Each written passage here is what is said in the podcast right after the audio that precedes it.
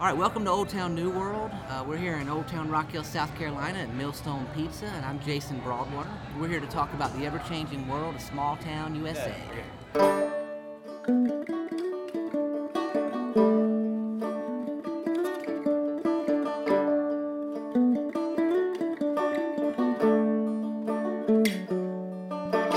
Today, I've got a guest uh, by the name, well, first of all, I have behind the mic Micah, as always, Silent Micah. How you doing, Silent Micah?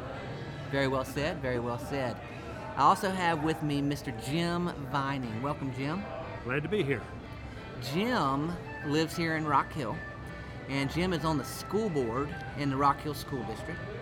And I'm sure, Jim, you have all other, uh, all kinds of other things you do in your life. I'm sure you don't just leave the school board and go into a closet and wait till the next school board meeting. So I'm eager to hear what else you've done professionally and, and, and your journey in your life. But let's start here. Are you from Rock Hill?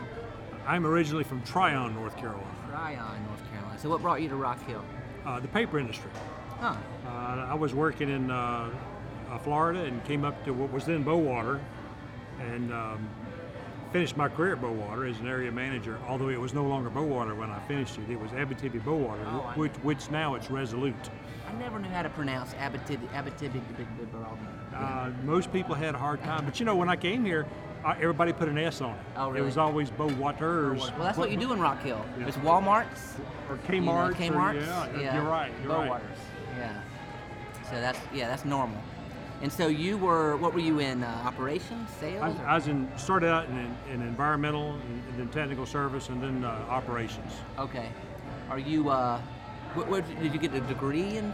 I actually went to North Carolina State uh, Oh. to get a, a, a chem, chemical engineering uh, discipline related to the paper industry. So, Oh, wow. so my specialty was the paper industry. Did you know? I mean, how did you know that the paper industry would be a good place to get a job when you went into it? Well, you know, that's interesting. Um, originally, I wanted to uh, be in forestry because I like working outside.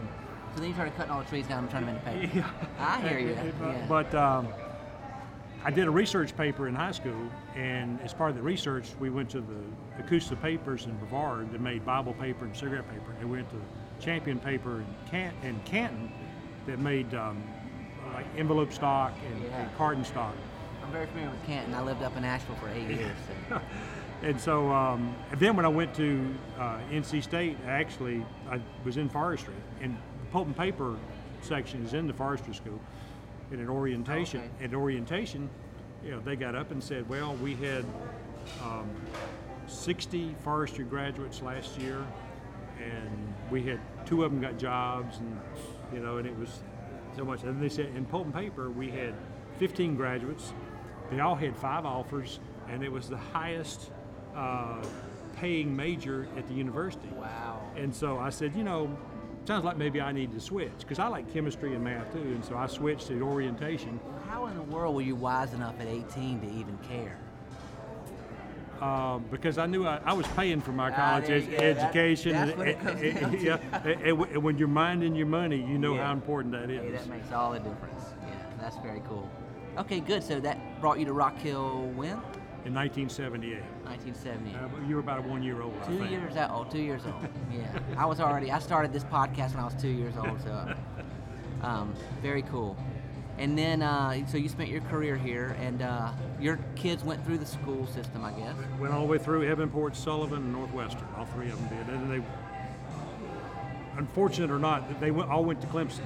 And then they went to other places after Clemson. Yeah. Okay, so you're not a Gamecock fan.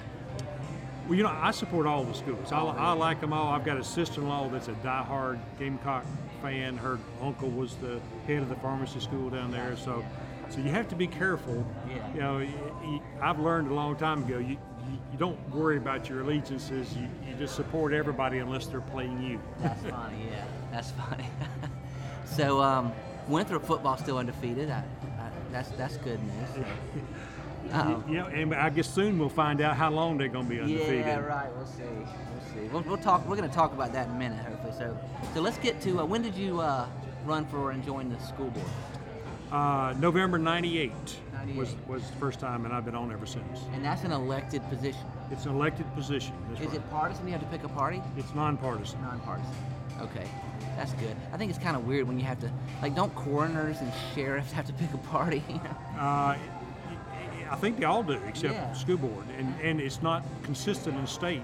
Some places, like Chester County, is a partisan election. Ah. All of them in York County is nonpartisan. So well, wasn't there an initiative a few years back where some people were trying to make it where you had to pick a party? some of the legislatures had suggest- suggested, and I think the Republican Party in York County had recommended it, but ultimately home rule won out, Good. and the decision was let the individual school districts decide.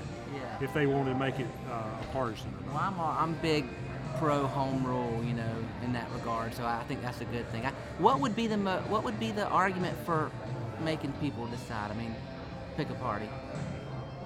Oh, Well, I think maybe the, you need to have somebody on that- from a party that tell, can you- talk to tell about you that. Okay, yeah. yeah. Okay. I've never understood. I guess. I mean, obviously the you know the kind of accusatory thing would be that oh they're just trying to stack party power and have influence and all that. But um, but I guess there's legitimacy in the idea that if you knew somebody's party, you maybe would have a your head around how they might approach things, maybe because of it. Obviously, I think that's one of their objectives. Yeah. Yeah. Okay. So um, so school board since ni- uh, '98, you said. Correct. And that's how many years now? I'm in my 17th year. 17th year. Wow, you've seen a lot change. I have seen change, probably not as much as uh, I realize, Oh, because okay. when you're in it, you don't notice Right. as much change. Certainly, um, we were our, in fact, we were one of the first districts to make the initiative into technology, which was in the early 90s. Yeah. But you know, technology changes every year and a half. You know, so that's been a big change, and we've we've gone from classroom computers now to individual student devices. Well, let's talk about that. So the big one-to-one initiative. I guess uh, Lynn Moody was kind of pushing, or at least the figurehead of that around here. She was kind of pushing that initiative. Uh, Lynn Moody's uh, previous superintendent in the schools, and um, I mean that seemed to be a big success. It raised a lot of money. It got implemented to some extent in the schools. Well, we implemented uh, iPads in fourth grade through ninth grade. Okay. And with the bond passage, the $110 million bond passage this year, which we're getting laptops for the high school. Uh, we're going to implement the iPads in the third grade. Oh, cool. And so uh, it hasn't been all the way through, mainly because of finances. Right. Yeah. And the, the $110 million bond actually is going to be a shot in the arm for technology in the schools because it frees up some ex- existing money. Right. It's going to allow us to spend up to $25 million on technology all through the schools over the next five Wow. years. So, Yeah. so we're uh, expecting big things from technology initiatives. Yeah, that's great. I mean, the point is uh, access and tools. I mean, you know, I, I think education has changed, and I, I'm probably stating the obvious here, but you know, it seemed to be, it used to be kind of repositories of knowledge. You go there and they hand you the knowledge, and then you leave. Now you have the knowledge. Then it became like um, ex- more experiential. Like we're gonna, education is for you to kind of have an experience, an educational experience. And now it seems to be hey, here's a problem, at least it, it is when I've been involved in it recently. Here's a problem, use all your tools and access to figure out some type of solution for this problem. Well, technology that can go in a lot of different ways. Uh, technology by itself doesn't help education. Right. Doesn't help It- anything. it's a tool. It's, it's, it's, it's a tool. So People do everything. if you look at Mooresville, who by test scores are probably the, the most successful district in this area, and, and they use the technology as a portal to online assessment. And basically, they have their kids doing repetition assessment, which I just saw a recent study. If you want to learn stuff, repetition over and over, you know, is, and so Like a language or even math. You know. some people will say that's teaching to the test, but it is using the new technology to make the old school methods better. And by the tests, which really most of our tests have not changed, most of our most of our tests are still recall. Right, yeah. And so, for education to make a dramatic leap, if we're going to have all these high stakes tests, we got to change the tests from memorization to problem solving, and or, or, or, or a question that allow them to use the technology to find it. Because we all know now, with the internet, information is almost free. Right. Yeah. Where before you you know you, you can find you know you had to have buy a book. Now Right. it's it's available online, and so it's not as important to have the recall when you have a handheld device access. that yeah. they can access to it. So, and I tell the story. Uh, Walter Brown, who's 80, he tells the story that when he first went to school, they had to, the kids had to learn how to start the fire in the potbelly stove. Uh, Y- You know, he went to a school in Leslie, and so that was part of the, the task. Well, You don't have to learn that, you know, and it's crazy. And so you got to go on to something else. That knowledge of, of how to build a potbelly stove fire is not needed. And you, we have to decide how much of this information is something that needs to be recalled, or how much can we allow people to depend on device. Right, yeah, based on kind of utilizing that access.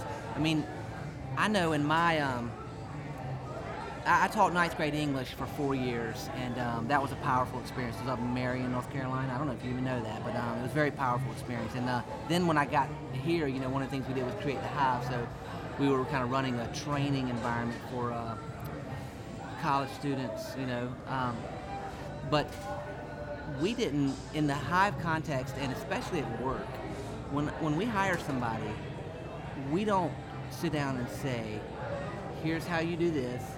Here's how here's what you need to know about this.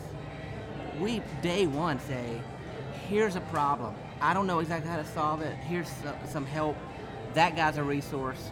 Use the internet but figure out this problem and come back to me and tell me what you got And that, that's the key. Education has got to be problem solving, collaboration, communication, and, and knowing how to utilize the, the tools that are available to do that. Um, but you're exactly right. And um, some of the things we're doing in education probably is not helping that. And now you're a lot younger than me, but when I came through elementary, all the recesses were free time right the kids had to figure out, most of the part, the kids had to figure out if, if they're going to play in a group or play individually and organize their own games. And so, you know, we talk about we need collaboration now. We probably had more collaboration back then, Wow. maybe not re- related to the school. Yeah. And now, for good for good reasons, we have, um, you know, we have things organized so the kids get a certain amount of physical activity, maybe learn something, but it's adult led Right. more more so than it is student led. And I talked to uh, a teacher who was teaching one of our CBL classes. She said it was very hard to empower the children to lead the discussion for a lot of reasons. She gets graded on how well they perform on tests. right And so now she has now she had to guide, and she said ultimately her kids uh, did well on the test, but in a system where legislatures want to take the, the kids' tests and grade the teacher by it, and, and it's a real leap of faith for these teachers to to try something different. You know, I, I was when I was teaching is when No Child came through, and it changed everything. They cut, started cutting out all of our field trips, all of our experiential things, all the stuff. So I figured out, and I, you could say this is right or wrong, but but I thought it was a good idea. People say, "Oh, we don't shouldn't be teaching to the test, this, that, and the other." I threw that notion completely out the window. I told the kids, "Look, there's going to be this assessment. You need to be smart enough, savvy enough to ace that assessment. Aside from that, we're going to learn all kinds of stuff. So I, I was just blatant to the kids about, look, we're going to learn like we had learned before, but you got to pony up and, and, and knock this test out of the park. So I'm going to show you how to do it. You know, and I think that was actually a valuable life skill. It is because that is life, but we can't change education until we change what's on the test. You, you- the skills that we, we say the 21st century learner needs has to be em- embedded in the test. You have to use those to do well. Have you ever heard of, uh, there's this concept called unit test development. It's, it's, it's like programming, computer programming. It's an idea. And, and it's very prevalent now where before you develop anything, and I don't mean some giant application, I mean any little component of anything, you write the test that's going to test whether it works first. And then you do it, and if it passes the test, you move on uh, to the next item. So you say, oh, when I click this button, it's going to open this other page and auto-populate my email address into a field. you write the test, and then you do all your development. You run the test. If the test works, boom, you're off and running. So it's like like you're saying, you start with the end in mind. You build it into the test based on what you're supposed to be learning. Yeah, and, and of course, I don't know that how many people have the skill set, but you know, it's kind of going on. Stanford and Harvard were some of the first colleges to put all their classes online. And when they first did it, they just taped the professor talking in class and put that online, and they allowed people to sign up. And they found out that a lot of people signed up, but almost nobody passed the test. Oh, wow. It's very difficult to watch a hour lecture Oh. online. And so, at least in Stanford's case, they broke the, the class into like three and four minute sections. And they gave an assessment after every section. And so, you know, you'd watch it. You'd, if you didn't pass the assessment, they made you go back and watch that before they let you get to the Oh, next one. wow. And so it progressively, you know, went through went through the class. And what they found was doing that same information started out with an hour lecture and they broke it up into three and four minutes. They found out that the people who signed up, you know, more than half would complete the course. Well, it's like a feedback loop, you know. Instead of waiting till the end, you get to engage with what you're learning earlier. You know what I mean? I think it's a good good thing, good approach. So, you know, if you can, now they don't give you credit, but you can take the class. That's cool. But with Harvard and, and Stanford making up most of their classes, if not all of them, available online, the ability for somebody to learn the information at home is, is limitless. I mean, Yeah. Well, well, let me ask you this. There's a lot of people that have a lot of good ideas about things we could be doing in the education system, and uh, and it's fortunate that that we have so much of an abundance of funding. We just have money dripping all over us to spend on education, just zillions of dollars to do this. So, um, considering that we have unlimited funds, I'm sure we could come up. But let's say that we don't have unlimited funds, and let's quit being sarcastic for a second and say that funding is a serious, serious issue.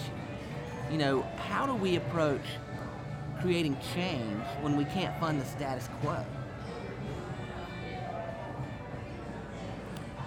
how about stating that question another way? All right. How do we, if we got all these great ideas, how do we implement any of them when we can't fund the ones that are already supposedly implemented?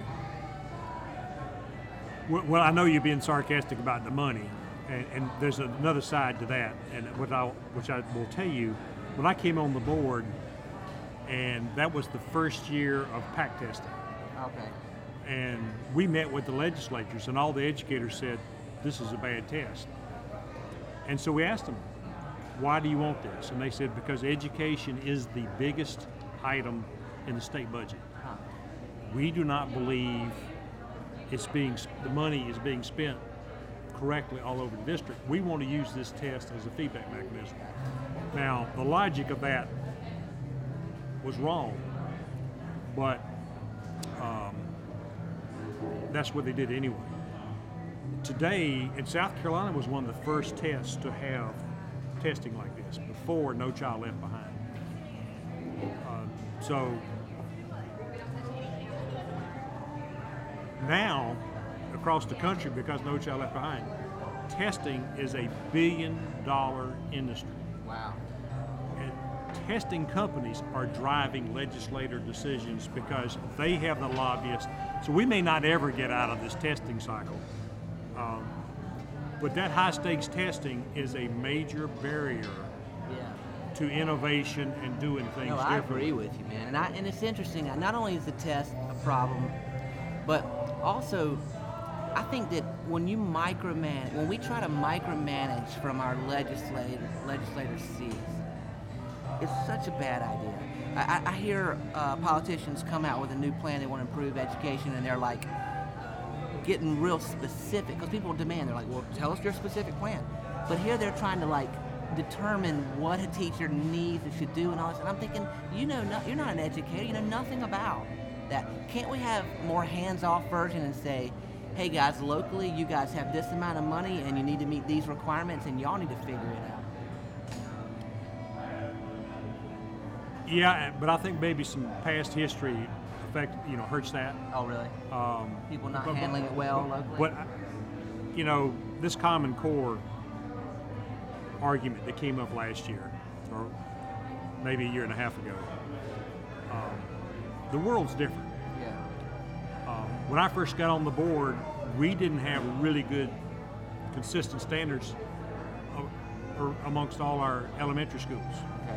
Okay. They, they all weren't in the same place, didn't do the standards at the same place. So if you moved around town, you might get the same math twice. Right. Now, but we are, you know, certainly a national society, if not global. And for Rock Hill to attract people, somebody from Illinois, or I, as I heard you say, Illinois, um, needs to know that when they move somebody from the fourth grade and they come to Rock Hill, they're at the same place. So that consistency is a powerful thing. It's an economic driver. Yeah. A- And so I understand there are a lot of people that say there shouldn't be national standards, that each state should have their own. But for Rock Hill, it's important. Where We're trying to get businesses to come here and people to relocate and move here. Yeah. It's important for them to know that their kids, when they they're going to be able to integrate right into our schools and be at the same place, having the same subjects, and and that shouldn't be a barrier for a business to come or a family to move. Yeah. And I see, I think you can have both. Like, I think I believe in in national consistencies like Common Core, but I think you should say, okay, guys, here's a national consistency. Here's your money. Y'all figure it out.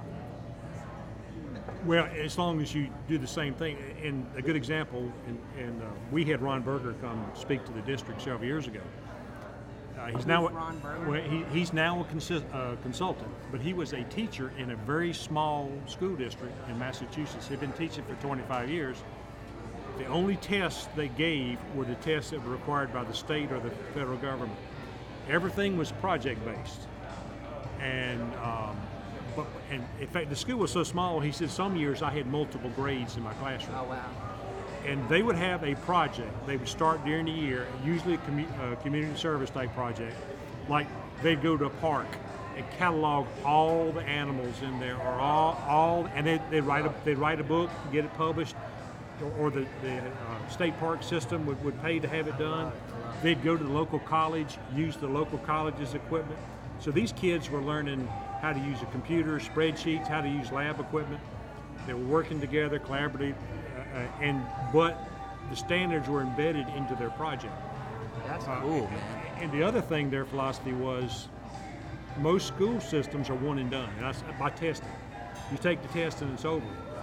What they did was uh, they pride themselves on excellence. If, if somebody had something to do, they'd teach the kids to critique it Okay. and they critique it. And, and they, there's an example on the web about the, the butterfly the, using the first grade class and how the child draws the butterfly, and then the kids say, "Well, you need this, need this," and they come back and, come, and after many iterations, it really looks like a nice butterfly.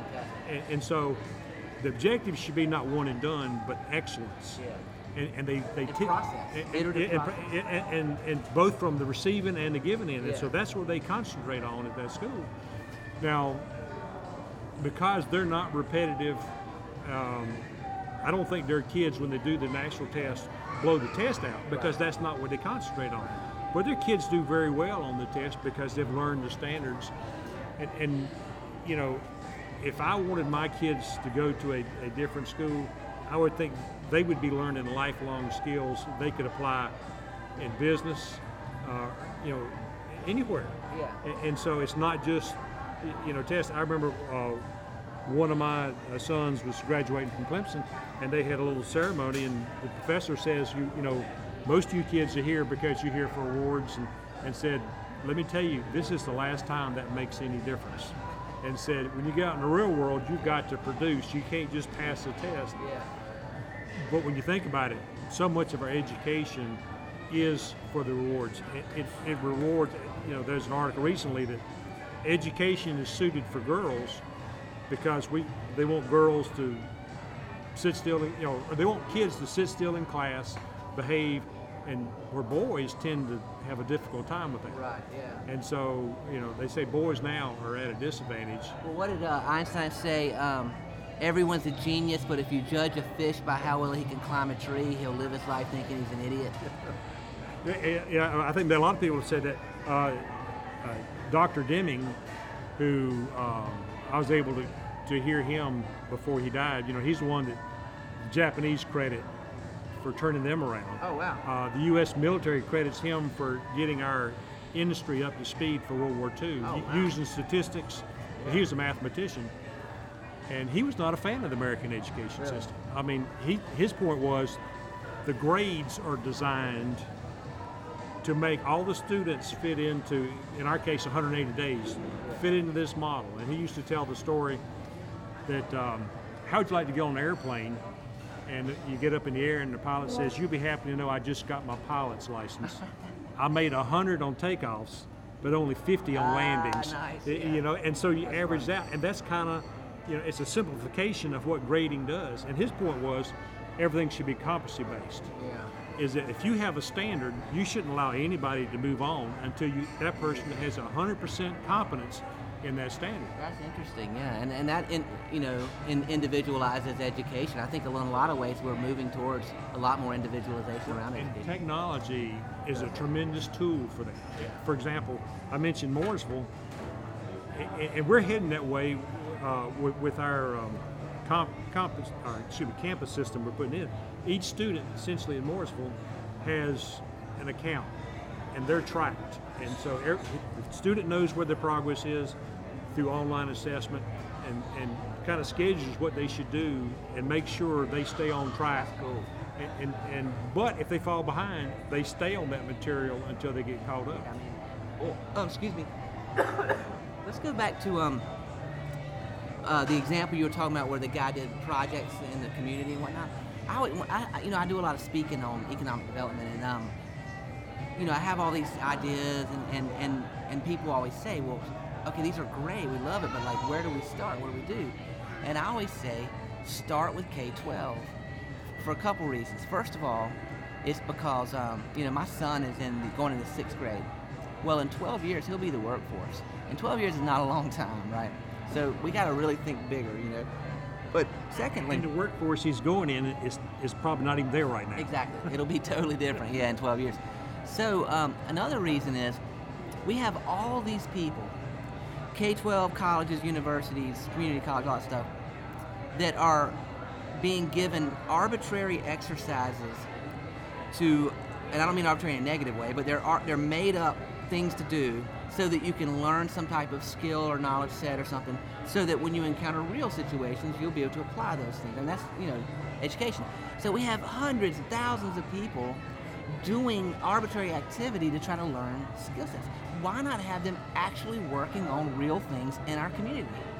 You know, um, You know, that's interesting because, you know, like a place like Bowater, you had to be at least 18 to get in the plant. That pretty much eliminates the K through 12. Yeah. And a lot of and a lot of places are like that because of safety laws, because of insurance. But the biggest obstacle to do anything major for, for everybody is I used to I tell the story that Jim Valvano used to say that when he was coaching NC State, he knew he had an easy job because every time he went to coach a basketball game, there was 20,000 people telling him what to do. Well, now think about it now. Every kid in our school district has parents who have been in the school system. They have a, a, a memory of what it was like. So they become subject experts. So the whole system is kind of resistant to change. One of the reasons why we have focused on choice opportunities in our schools is a different thing than just the standard. Uh, in fact, we have more choice in Rock Hill than any of the school districts in the upstate, and, and maybe the state. Because, but it, it's not necessarily the project based, which I hope someday we can do that. But we, you know, we have foreign language immersion, which I think in a global society, when you if you're bilingual, what a- what is that's a skill set that what, whatever you major in is going to make your resume look that much better. But we have gifted and talented. We have arts. Um, know, So these are different schools that have different focus. focus. We have a we have STEM, uh, and these are elementary schools elementary and middle school, and middle school. and we- we're looking at whether we need to you know to go to high school with these eventually, so that we can somebody can stay in that type course all the way through to the get out. Right. Yeah, that's And- and, and STEM concentrates. They do a lot of project work. They do research. but they still are. It's not the project work like the Ron Berger's talking about, where all they do is project work. It's just it's they have to fit it in pretty much to the existing curriculum. I wish that we would put kids on transportation. I wish they would solve uh, the state's transportation. Uh, you know, we got a billion dollar shortfall in funding transportation because we're thinking about it all wrong. We're never going to like stumble across a billion dollars. That's a billion dollars a year for 30 years. Yeah. I mean, we're never going to solve that. So we need to be thinking about totally different. I'm talking about solar roads and uh, high, high speed passenger train connecting Charleston to Charlotte. You know, these kinds of things. I wish students were working on that kind of stuff. You know, a fifth grader can add value to that kind of stuff. I'm telling you. But, but you know, um, that's pretty high level for students, but projects get them thinking about that. I mean, we now um, are recycling a large percentage of our waste. What used to be, we had to pay somebody to take away. It's generating cash for our schools. Oh, that's great. Um, we also have energy management system that the kids aren't involved a lot, although they know the impact of it. That we have more energy certified school buildings percentage wise than any district in South Carolina. Wow, and of course, of course, that's saving money that we can apply to the classroom.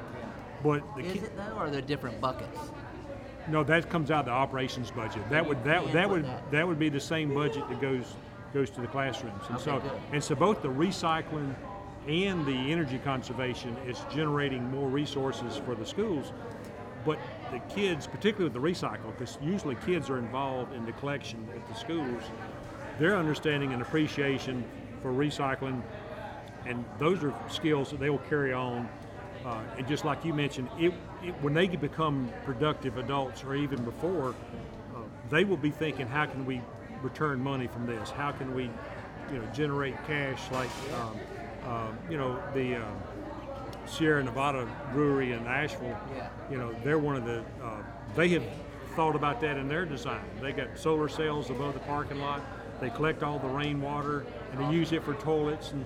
and Well, you know it's illegal right now. I mean, you, you are disallowed to sell energy back to the grid in the state of South Carolina. They're trying to change that. Somebody put forward a piece of legislation to try to change that. But how off base are we that we would not allow somebody to help generate energy? I mean, it would make so sense, so much sense if every home and every building was contributing energy to the grid.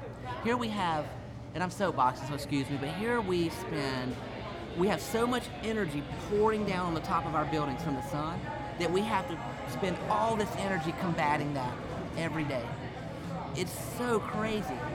Well, having worked on a large electrical consumer part and having to work with Duke Energy on the supplier side, you know, there is not an electrical storage box Right. or tank.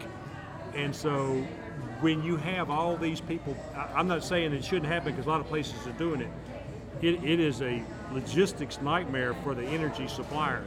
So let's let the kids figure that out. Well, um, you, you know, there are, you can figure it out, but it, it is it is very complicated um, for the supplier. Well, here's another thing about uh, how we could change education to be uh, focused on local things. When I left Rock Hill after uh, graduating from high school, I knew nothing about this town, about this town, this place. I had no allegiance to it, no affiliation with it. I didn't want to come back ever. And part of that's the juvenile experience of thinking your hometown's lame. Part of it's that Rock Hill was kind of lame. There wasn't much to do. But another part of it was that I was never introduced to the history of this place, what was going on in this place, how people are working to make it better. I was never part of any process. I was never bought into anything. I had no value to the place that I was in. We should learn the history of our neighborhood and our city as a core part of what, and we should be involved in improving the place where we live. I think that should be inherent in K-12.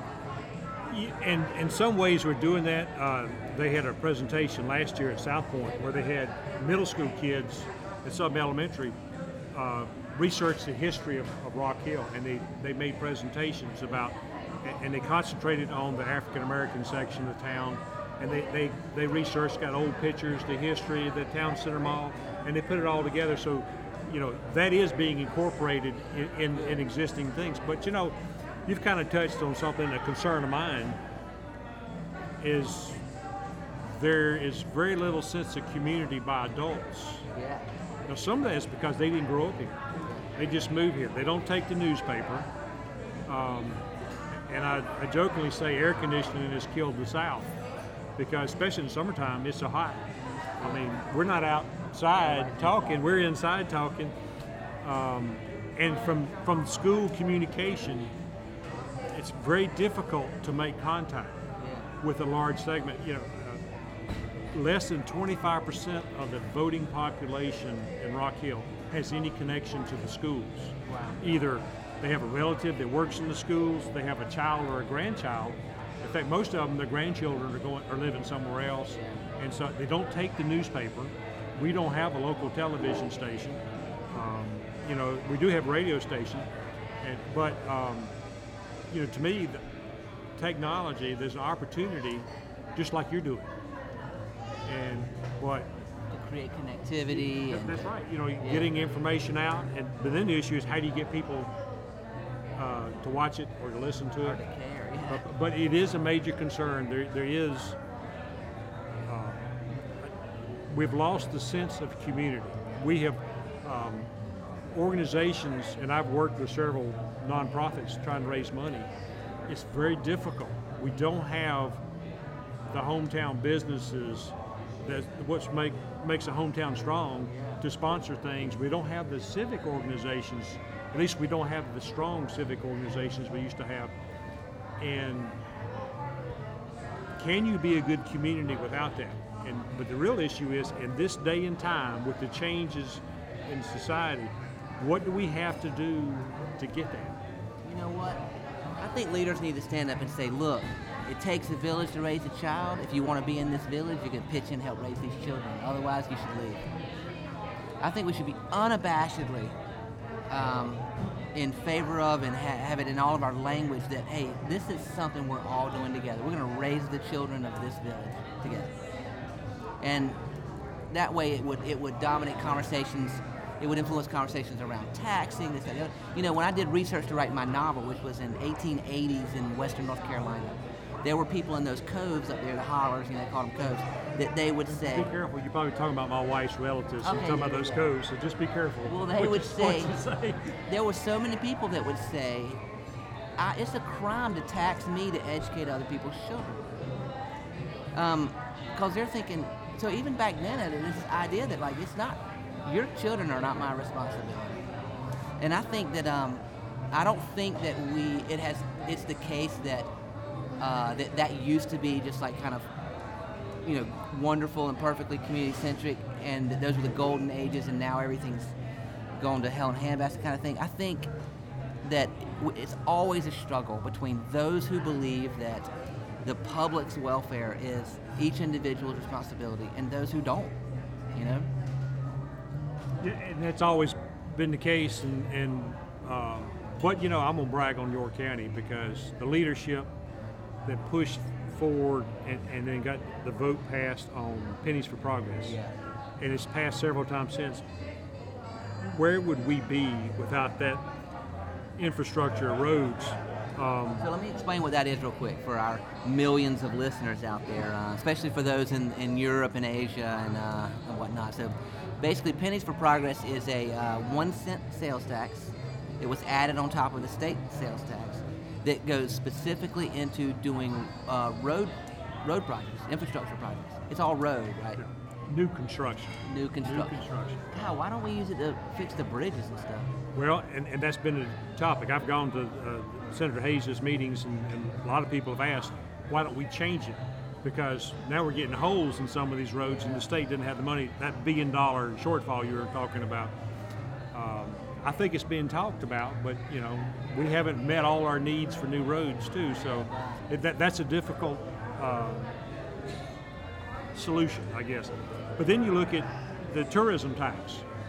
You know, if we didn't have that infusion, where would we be without Cherry Park, with the velodrome, with the BMX, with, Manchester Meadows, and you know, as a community with all these resources, you know, would we be talking about revitalizing downtown um, at the textile corridor if we didn't have these other things as assets to the community. And and so, but now, with my background in engineering, the world's black and white. Sometimes, you know, the world is actually great, and, but, but sometimes it's hard to be that visionary to see down the road. And, and we're talking about initiatives that have been going on for a long time that have still not reached uh, their maximum potential. But where would we be without that those visionary people in the past? No, I agree. I mean, I think that, um, and that's why I'm talking about integrating the children into that process. Like, if if the if kids at the high school and middle schools, I mean, my son, I mentioned him, my daughter too. She's younger. She's eight. My son's eleven. But my son and I, he's a lot like me. He loves big ideas. He loves, you know, he, he, he writes books. He invents things. You know, he's just he's fascinating in that way. But he and I, I, I tell him about my ideas about connecting the whole state with high-speed passenger trains and you know uh, changing education for this stuff and he loves it he loves and he got like goes in his room and like comes up with his own version of like creating amazing change and significant change he loves the idea of being visionary whereas when i grew up i thought that uh, pragmatism and boring suburbia was here visionary change and exciting things was somewhere else. So I need to go somewhere else, right? Well, that's not true, you know. And it's here, it's happening here, and I think the kids need to be a part of this stuff, you know. So we're gonna make that happen, Jim. Yeah, I'm, I'm with you. Uh, So what what's the top of the list? Stuff's got to be addressed. What's the first thing on your mind? Got to be fixed, addressed, improved for the school district. Well, first off, what's on my list may not necessarily be on the, the school list. But, you know, and I, I need to clarify this. The role of the board member is not as education experts. Gotcha. Now we pick up I'm stuff. glad to hear you say Yeah, that. That's what I was talking about earlier. Not trying to quarterback from afar. The role of the board is to go out and hire a superintendent who either through management skills or their own expertise is, is can produce education expertise and, and yeah and so um, you know I would say I've, I've got personal opinions in fact my education things are personal opinions it's not necessarily what when the superintendent comes on it may not be what she says and that's all right Yeah. but, but and those are topics that we really don't discuss at board meetings. But um, I tried to stay up on what's going on, so and I have an opinion, which is not the opinion of most of the board. Oh, really? Well, is our board more uh, kind of uh, conservative or more liberal? Or I don't. It's hard to say that really. That's a spectrum. It. I would say our board is is diverse, Okay, good. and you know we ha- and, and I have learned a lot from the board. We have two members who went to school in segregated schools and have a perspective of the South before integration and, and have have a love of education uh, and, and I think are pleased with where we've come. We have a board member that grew up in Sweden. And so she has an international perspective. Yeah. And that, that adds a lot. Yeah, a- And in South Carolina, there's probably not many boards that have that Right. perspective. Yeah. Um, a- a- we- we have a board member that was uh, was administrator and uh, and has tried a lot of things, and so she has a drive to. Um, she's on a mission to improve education in a hurry. In a hurry. Okay. And so, uh, and then we have uh, two board members who, um, I'm gonna say, bring a real conservative, old school approach, but, but th- that's not necessarily a bad thing. A- a- And I, I, in fact, I made this statement last week. We got an 80-year-old board member, and of course, it's probably hard to find a school board that has an 80-year-old board member, but he uses Twitter. Oh, right. And so, you know, not many 80 year olds are use Twitter, and, and, and, and, he not only uses Twitter, but he's on the school board. So um, it, it, it, it's, it's an interesting perspective. Um, but the issues we talk about are basically listening to the superintendent, and we'll ask questions. But it's not up to the board, you know, a strong change in direction needs to come from the administration with, glad- with, with support from the board. Yeah, I'm glad to hear you say that. I think that just I guess being in the private sector, um, I just I think that every ship needs a captain, and I think you got to have somebody that has autonomy enough to to to create change and, and manage the good of the status quo and affect change without it being a um, constant rule by committee you know, about every little item. That just makes it so hard to get anything done. Yeah, and, and being a public body, it's it's hard to turn people loose. Um, I'll let her know. you know, um, because you know we get covered by the press. Anything happens, you know, it, and, and you know it just gets tied in, and so my observation is because of that, the management of schools is extremely conservative. Yeah. And whereas the image is that educators tend to be liberal, but they work in a very conservative organization that resists any kind of sudden change for fear of upsetting the public. Wow, that's interesting. And I guess you don't want too much radical, quick change. I mean, so, sometimes slowness is a is a good thing. I'm not too much slowness, but like in government and schools, because you don't want the rule of the mob. Like everybody comes in and radically changes everything, and then the next people come in and radically change it again. You know. So I guess having some conventional consistency within the institution is a good thing, right? Well, it is, and, and why we've tried to implement change slow with our choice schools. Right. And that way people have a choice to go somewhere else or take the traditional. Um, and, you know, did you go to parent school? Parent school. Parent school? No. Well, no, mo- nobody did. And, and of course, I, I was on the early learning partnership for a long time. And, you know, you get training for everything, but you don't get training for being a parent. Right. Yeah. The most And, important. and- and- and so, but you worry that you're doing the right thing, and and um,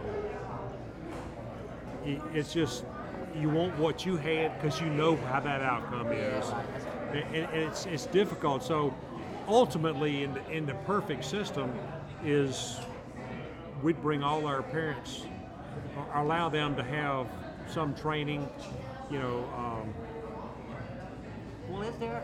I mean, that's possible. Well, we, we actually, in fact, all the school districts in York County provide parent education. We have ours at ParentSmart. Now, the perception is this is only for the underprivileged families, but it's for everybody. They provide education for parents, critical education about when you start reading to your child, how do you read to your child, um, you know, the important, you know, the benefit of being bilingual, how that changes brain development. And, and if you look at the brain development from a child from birth to seven, it's phenomenal. It, the brain development is, is more rapid during those times than any other time in life.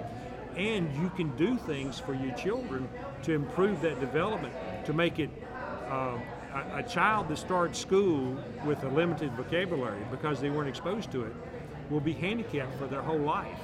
A, a child that's had, that's had the opportunities while the brain's developed, the brain gets wired differently. That's why they say, you know, we start their, our uh, foreign language immersion in kindergarten, but they'll say you need to start at three or four because the earlier you start, the brain gets wired to be more receptive to learning another language.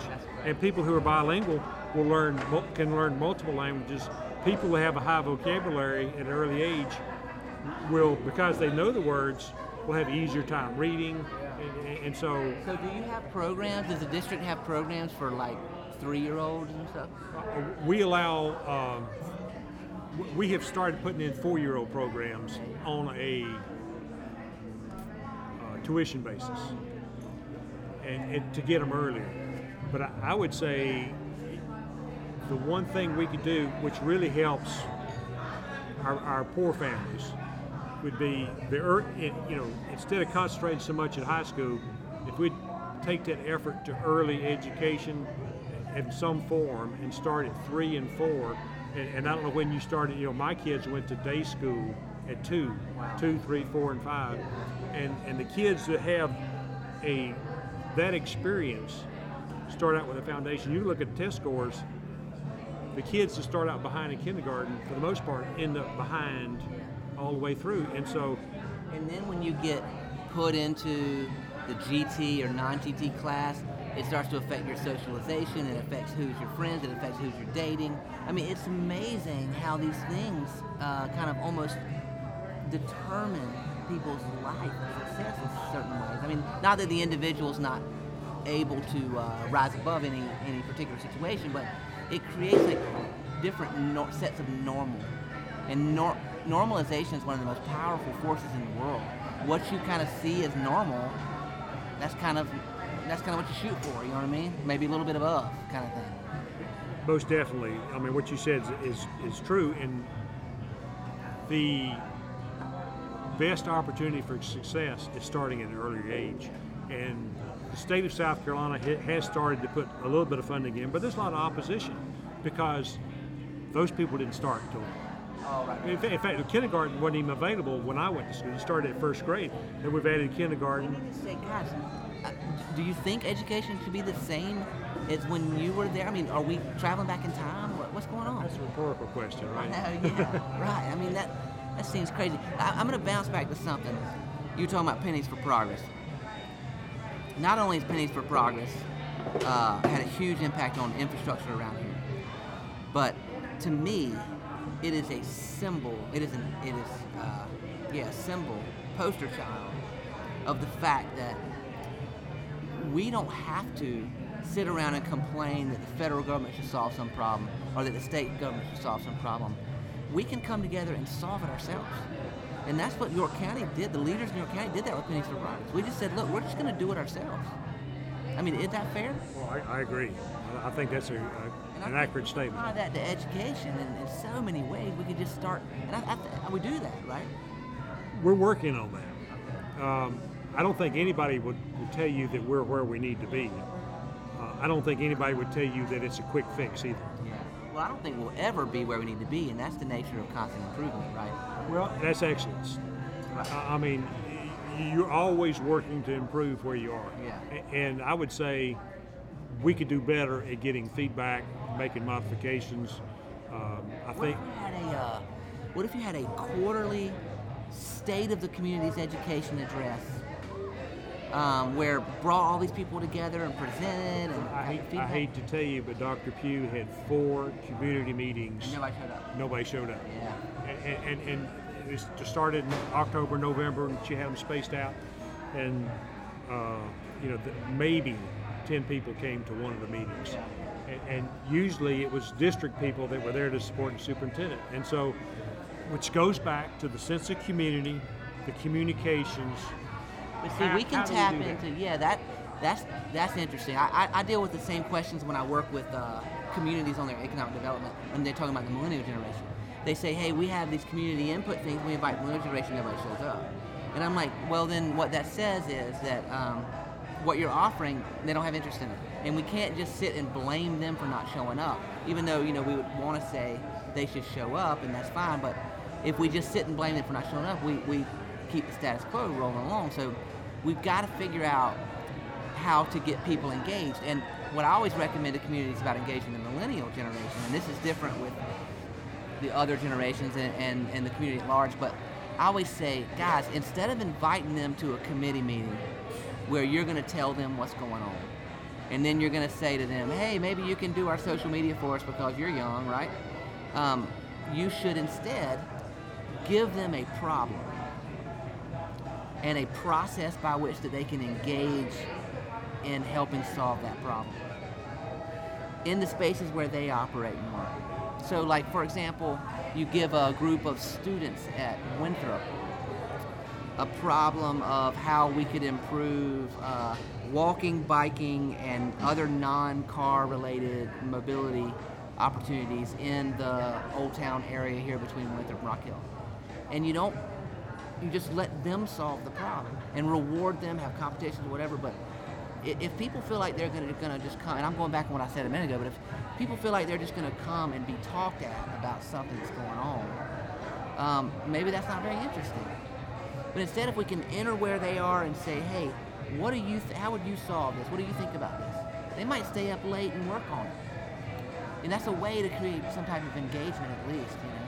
Well, there's plenty of examples of that going on. In one of my discussions with educators, I talked to the CEO of High Tech High in San Diego, which is a project based school. They don't have regular classes. Even in high school, they have two teachers. Wow. They have projects that have the different subjects embedded in them. They- don't have AP calculus. They don't have all this stuff. But each each group of students has to have a community project. Now, it doesn't necessarily have to be in San Diego. In fact, one of their projects, you can find it online. They d- identified a problem of poaching endangered species in Africa. Wow. They raised the money. They went to Africa. And they That they got the, the arrested all the dentists. they got the data. Well, they, they found out wherever they went, the major problem was poachers were, were making beef jerky out of it. You know, as a business. Oh, wow. They weren't actually game hunters. They were people killing uh, endangered species to eat. Yeah. But and the local people didn't have the means to arrest them. So the students went back, looked at the problem. They came up with a simple DNA test. The equipment. They went back to Africa, trained everybody, gave them the equipment, so that local authorities could could had some ability to to stop it, to arrest the people that were doing Wow. it. Wow. And, and I asked the guy, I said, "How'd you fund that?" They said, "That's not my problem." I said, "Part of the project is, and these are high school students. They had to figure out how to do it. They wrote grants. You know, they they, they See, I'm telling you, man, you put problems in front of people and they will solve them. you know, one of the issues, we got a group that's working on community gardens. One of the projects at High Tech High was to develop a model community garden, put it in, and then sell it to San Diego, the plans, and help them organize. So that was a project. I'm telling you, Jim, food, transportation, and uh, like access to electricity, internet, whatever. Food, transportation, and access are the things that students need to be working on. But we have got to get some flexibility from the people who control education at the state level. Who is that? Well, that's the legislature. They seem to be passing everything. How is uh, Mo- is Molly gonna affect change? Molly is a great superintendent. I like Molly. She, she's positive. She's focusing on sharing the success stories in the state. Um, I think she really, from, from my interactions with her, I did a project um, for her when she was the director of SCASA, and so I worked with her a lot in that context. Lynn brought me in to do that, and um, she seems to really represent the the teachers, the administrators. She seems to have empathy for what's going on, have her head around. I just impressed with her. well, she's walked a mile in all those people's Yeah, shoes, right, and she understands. But she also has been a, in the legislature. She understands the obstacles. So um, I don't know that, that her ability is to implement a lot of change, but I think there'll be a lot of support for change for people to do stuff. And, and I think she, I think she's, I say she's a breath of fresh air, but I think that is not strong enough to what she means to public education in South Carolina. That's good to know. Well, Jim, this has been an excellent conversation. I, it's really uh, engaging, and um, I think that we do a constant disservice to our own communities. When we talk about economic development, it's a passing thought of whether or not uh, K-12 should be at the table, whether we should include them. When we talk about community development, it's like, oh, maybe we should include K-12 too. I think we have to put K-12 at the center of everything that we're doing in our community. And the reason why is because of the cliche statement that children are the future. And that's not some far off concept. I mean, they're like the immediate future, you know what I mean? Well, whether it will or not, your example about when you got through the schools here, you didn't want to come back. You didn't know anything about Rock Hill. Although you did finally come back, sort of. Only because we had a child and wanted to raise that child near our families. But um, involving the students will give them a sense of community that I think is lost. Yeah. And hopefully, you know, they will get keep that sense wherever they go. Yeah. Um, Yeah, that's true. They'll invest that in their new community if they move somewhere. I mean, you know, I wasn't raised here, Yeah. but I was grew up in a very small town, and you can say what you want to about a small town.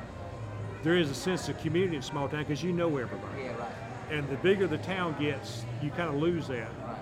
Uh, but I hope, think though that there you get big enough, and there there are neighborhoods and districts within larger towns that have the same sense of like communal connectivity, and, and a, a smaller village that's like a district of a larger town. Well, and that's what we need. Yeah. You know, break if town gets big or the city gets big, you break it down into smaller communities, and then, you know, if a project gets too big, you, you get them together. But I think we've kind of lost um, how to do that. Yeah. And and if we can get the kids a sense of community, and maybe not make it necessarily specific to Rock Hill, but a sense of what it takes to be a community wherever it is, then that'll be a, a life skill that will pay benefits down the road. All right, last question. You wake up tomorrow morning and you are absolute king and dictator of education in Rock Hill and the state of South Carolina and the nation. What's the first thing you're going to do?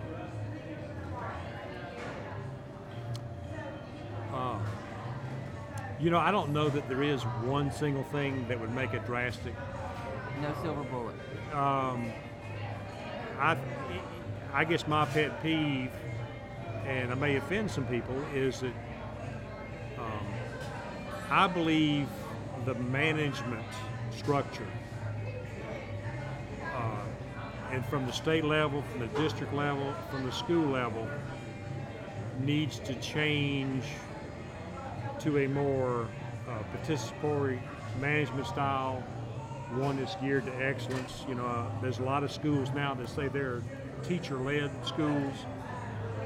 It kind of goes back to Deming's philosophy that, you know, if you're going to make a decision that affects somebody's job, you involve them in the decision, and um, it's kind of like your subject experts because if you look at education anywhere, you know, our business is transforming a student somehow.